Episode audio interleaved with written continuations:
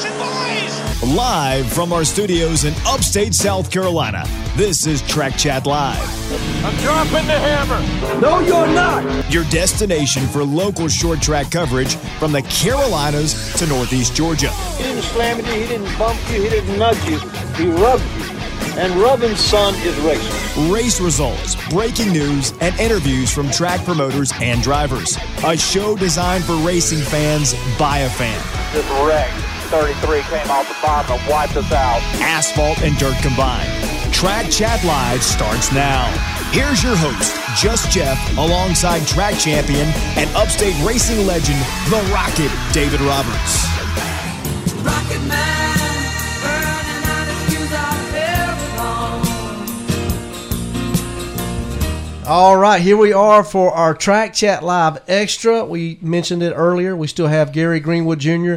in the studio, and we're going to finish up our conversation. Man, there's just so much good stuff to talk about when it comes to racing and Gary's story about you know where he got started at and kind of when he took a break and then his comeback, and I mean just so much stuff that we didn't get to talk about. And I know there's a story, Gary, you want to talk about. I think it was Donnie Bishop.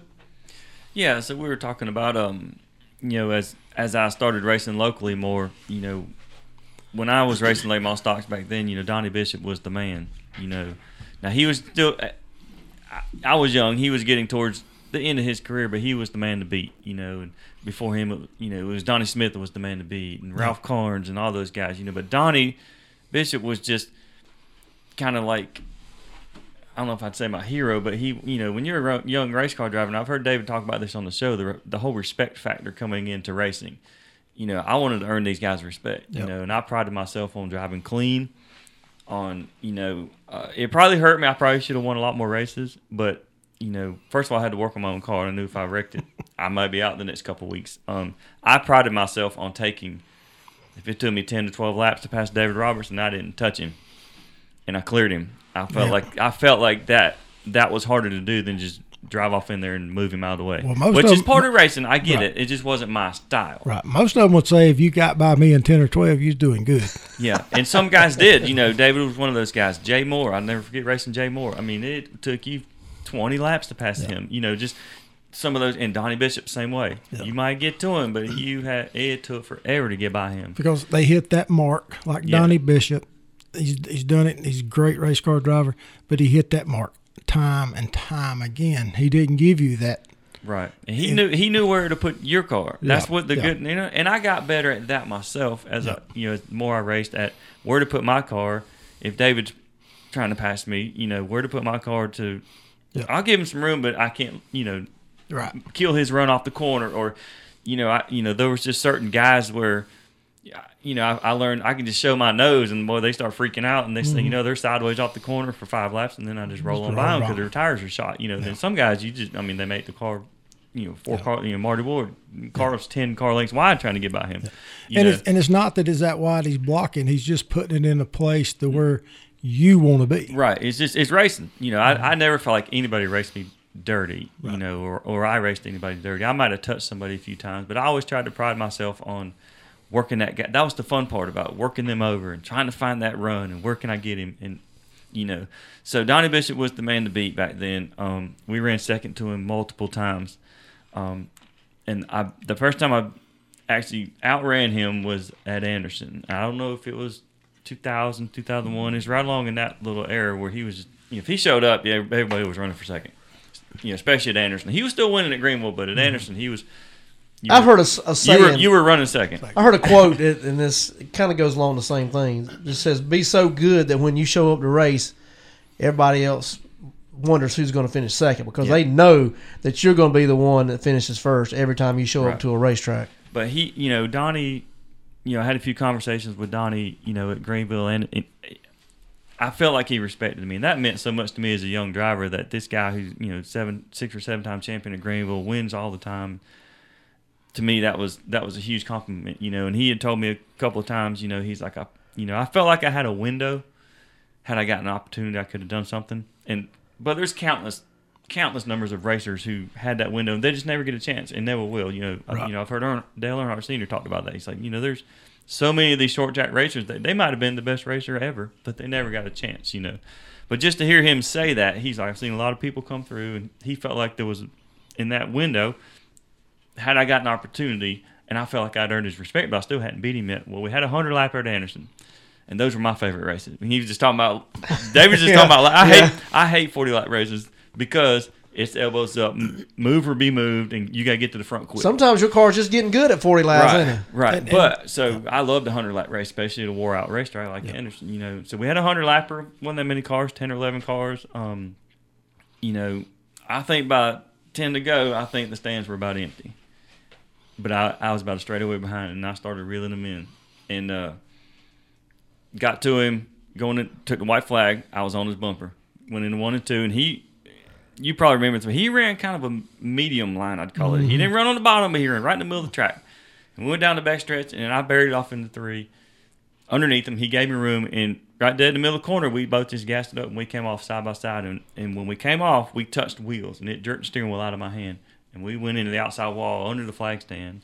Um, hardest I've ever hit anything. And his car went up the fence, underneath the flag stand, ripped down three or four of the poles, and then he went over top of my car, and he barrel rolled six or seven times down into turn one. That's And, probably why uh, that big chunk of concrete is missing right there because of that. But. I won by by a foot maybe. Yeah. It tore the car all to pieces. But that was probably my favorite late model win of all. You know, just because it, you know, it took me.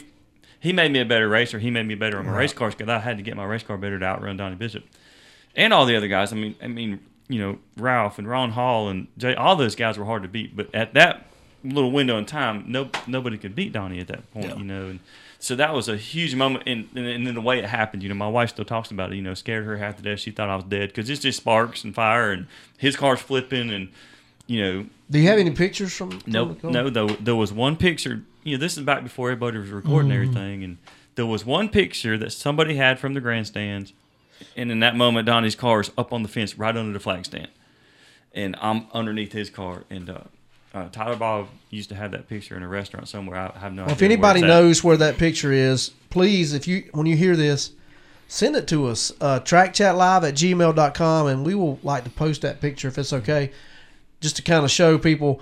It's hard to put into, you know, your imagination unless you're there and know the dynamics of how what we're talking about at Anderson. But to survive something like that, It was man, ex- it was exciting, and first thing we did, you know, jumped out, went checked on Donnie. He was fine. We shook hands, kind of gave me a hug, and no hard feelings. Now his son was not happy. Oh, Joey. Joe, Joey well, I mean, his Tony? car's tore all to pieces, you Yeah. know, and, and and I like, and you know, I got along good with Joey, but Donnie was like, no, that that that was racing. We both wanted to win that race, and we weren't. Neither one of us was going to let up. And, Right. You know, just it, he just happened to get the worst end of the deal. I mean, my car was tore up, but he he junked that car. Yeah. Um, so that that was a pretty probably one of my favorite moments in late model racing around here. You know, making the Martinsville race was huge. You know, 142 cars there, and doing it myself with just me and Dad. I remember that practice day. It was just me and Dad. Nobody. We didn't have anybody come until Friday, and my car quit going into going on the pit road in turn three, and we were parked in turn one. And me and him had to push that thing all the way around Martinsville Speedway by ourselves. And It's uphill. I thought he was going to die, you know. so making that race, even though I had uh, a flat tire early on, I finished the race. You know, um, that was that was a huge accomplishment to us as a little, you know, father son team to go out there and actually make that race. You know, so you're no stranger to adversity. It seems like you've had the, some of the same stuff go on Yeah. years ago. Yeah, I mean, we've had, you know, we had some success mostly locally. We didn't do great when we traveled. We did okay a few times, but you know, we just, we kind of just realized pretty quick that we were just going to settle in and race locally, and and, and uh, that's kind I'm, of we I'm just saying, like you know, you had a flat tire that night. And Oh then, yeah, that was just bad luck. I And mean, then you just- had, I mean, you could tell us a little bit about, the, you know, the first race at Anderson. You've been out there testing on the car, and I mean, you pretty much said it's as good as it's going to get, and you're just going to go out there and you know see, what what, happens, and then Yes, sir. So uh, you know, I bought this used car and uh, in October, and I, I stripped it to the chassis because I hadn't worked on them in a long time, and I got to learn this stuff. And now so- how much has changed now compared to? And I'm just throwing the cars questions at you. themselves, you know, it's an older chassis. The, a lot of that's still the same, but the setups have changed, and the, the zero the zero ride height rules. That's all new to me, and the jacking forces and all those kind. You know, I used to be a roll center based guy. Now it's now it's They don't care about roll centers. Now it's jacking forces and you know bump stop. You know, we can't run bump stops, but we're basically doing the same thing. Yeah. So when I got the car in October, I stripped it to the chassis and just kind of went back through it, cleaned it, put everything back together, so I could learn the car. And that's that's where I was trying to explain to my son Trey. I was like, we need to learn this car because we're working on it. So I mean, I had the only thing I left in it was the, I think I left the MSD box in it. I mean, that was it. And that's where just you get it- the advantage over somebody just just, jumps in and drives every week. Right, and then just put it back together. You know, we updated what we could, brakes and things like that. And I just took the old body out in the yard and showed him how to showed Trey how to paint a paint a body in the yard. You know, and um, so it turned out pretty nice for an older car. Um, but the setups have changed. The zero ride heights and and you know getting the car on the ground was new to me. So I started researching. You know, I love I love learning stuff. You know, and so I'd reach out to everybody I could, David and Troy, and go down there and pick Lee McAllister's brain and and just kind of get an idea of what's going on and then now I got to apply it to my car and what I have, you know, because I, I really didn't have the funds to go get a new front clip and a new center link and new spindles. So I had to take what I had and can I put it on the ground and can I make it turn? And that's kind of where I'm at. And so I've tested tested uh, three or four times with an older steelhead built motor. Car was got it where I, I thought it was ready to qualify and put new tires on. You know, it was turning well in practice. I had it scrub sticks were perfect. I've kind of figured all that out. You know, I've got my sweet spot in the shop where I set my ride heights, and that's the stuff I I love. You know, when it starts making sense to me. Now, can I make it? Can I make it good up front? You know. But anyway, long story short, uh, second round of practice, I lost oil pressure on that older motor, and just I just had to park it. And thankfully, uh, Troy and Ralph and uh, uh, you know Jim, they let me drive the backup car and get some laps. It's kind of back where you were at the back side where I was at the start. Yeah, so I'm kind of back to starting over a little bit again. But um, you know, uh, Brad Campbell reached out and has let me borrow, uh, you know, his uh, crate motor until I can get my motor back. Yeah, his dad's Larry. Larry that passed Campbell. Man, And he's see, how, see, all this is kind of really cool because you know, with my dad and my grandpa, and my sister be gone, you know, all of that. But then Larry, I drove, you know, I've known Larry a long time. I drove Yeah. Larry's late model. Larry bought a late model for his son. He bought it from Bill Easler. You remember Terry Yep. Davis and Bill Yep. Easler? The son, they decided the son, for whatever reason, he wasn't ready to race it yet or wasn't going to race it. So I drove it, and we won three out of four races with it, and was winning the fourth one, and got took out by a lap car. you know, I'll so I go you. way back with Larry. Yeah. So it's my wife was like, the whole thing with with Papa, and now you got Larry's motor in the car. You know, it's just I, It's like it's the just a it's, it's just a really divine. cool thing, and and like I, I was saying earlier, how nice everybody's being. Like going up talking to Kenneth and Gene, I ain't seen them in years, and it's you know, it. I, I don't know, tell you, it's man, really special. Racing to me is just one big family, man. It is, People, it is. People help each other. You know, it's like you picked right up where you left off many years ago. Yep. And talking about Larry, I he was one of a kind. I really miss.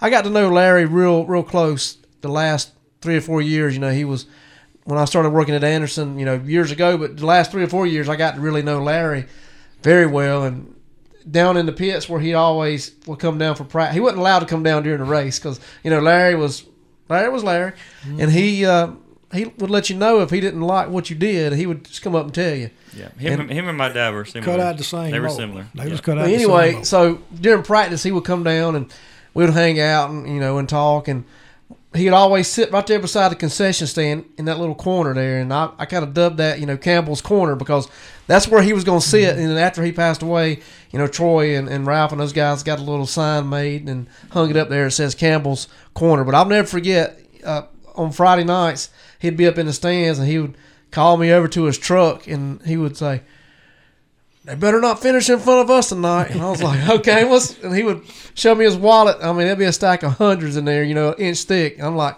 okay, Mr. Campbell. yeah, he, he loved to shake your hand and try to squeeze you, Well, that's Yeah. squeeze the the blood out I of your was- hand. that I was thinking was his hand was he had the biggest hands. Hands you of know, he's steel. on farming hands, and Oh, man, yeah. Well, the night uh, what I was just mentioning, I won three out of three out of four, and we were leading the fourth one, and a lap car hooked me.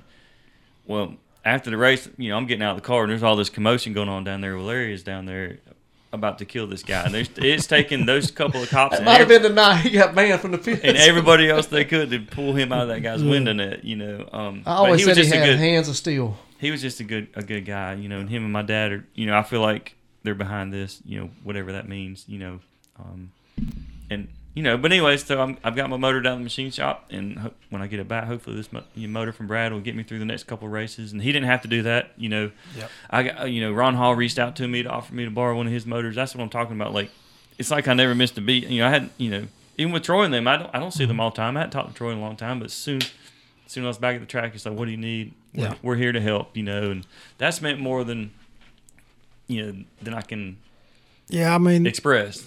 The Corns are good people, you know, the Heddens. I mean, we've all raced together for years. You know, we've had our times, we've raced against each other, but something happens to one, you know, what you need. They come, you come, come to this trailer, go to that trailer, you know, get, see see what they got. And a lot of times they, it's up there in the third drawer, the fourth cabinet over there in the second drawer. Like, you know, Let's go get it. Yeah. yeah, I got some stuff from Troy the other day. I needed trying to move some lead around. The boards up there in that corner. Go get them. You know. so I mean, that's that's just the way we do. That's that's Right. what I love about racing. Yep. So I'm looking forward to you know getting an actual race in with my car. You know, as as fun as it was to drive, you know, Troy's backup car and Jim and them like.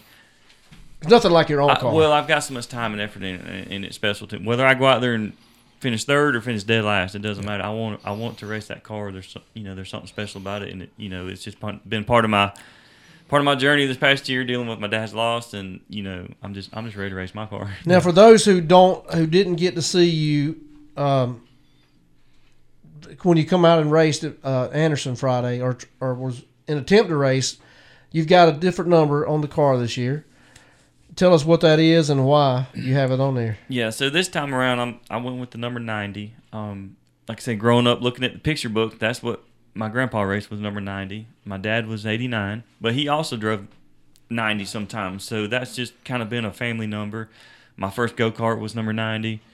Uh, my first late model was number ninety, and then after when we left Lanier, I decided to go with my own number, so I took eighty eight, next one in line, and uh, that's just kind of how the numbers came along. And then Trey actually raced go karts for like a year and a half when he was like six, and he was 87. So that's just kind of where we were headed. So if your daughter raced, it'd be 86. Yep. Well, we did the little Pinewood Derby cars at Awana, and they were 87, 86, 85, 84. You know, that's just what we did. You know, one, one of them ended up Donnie Bishop. but um, so this time around, it's just kind of a, a family thing uh, Yeah. that I'm doing. I have no expectations. Would I love to win? Of course, but like that race Friday night was 14 cars there, and I felt like 12, 11 or 12 of those guys easily, Yeah. if things went their way, could win that race. Yeah. I not Yeah. tell people. so I know, I know, I'm up against. It's not going to be easy. You know, Yeah. Anderson's as tough as it's ever been in the last 15 years, I would say, at the competition level.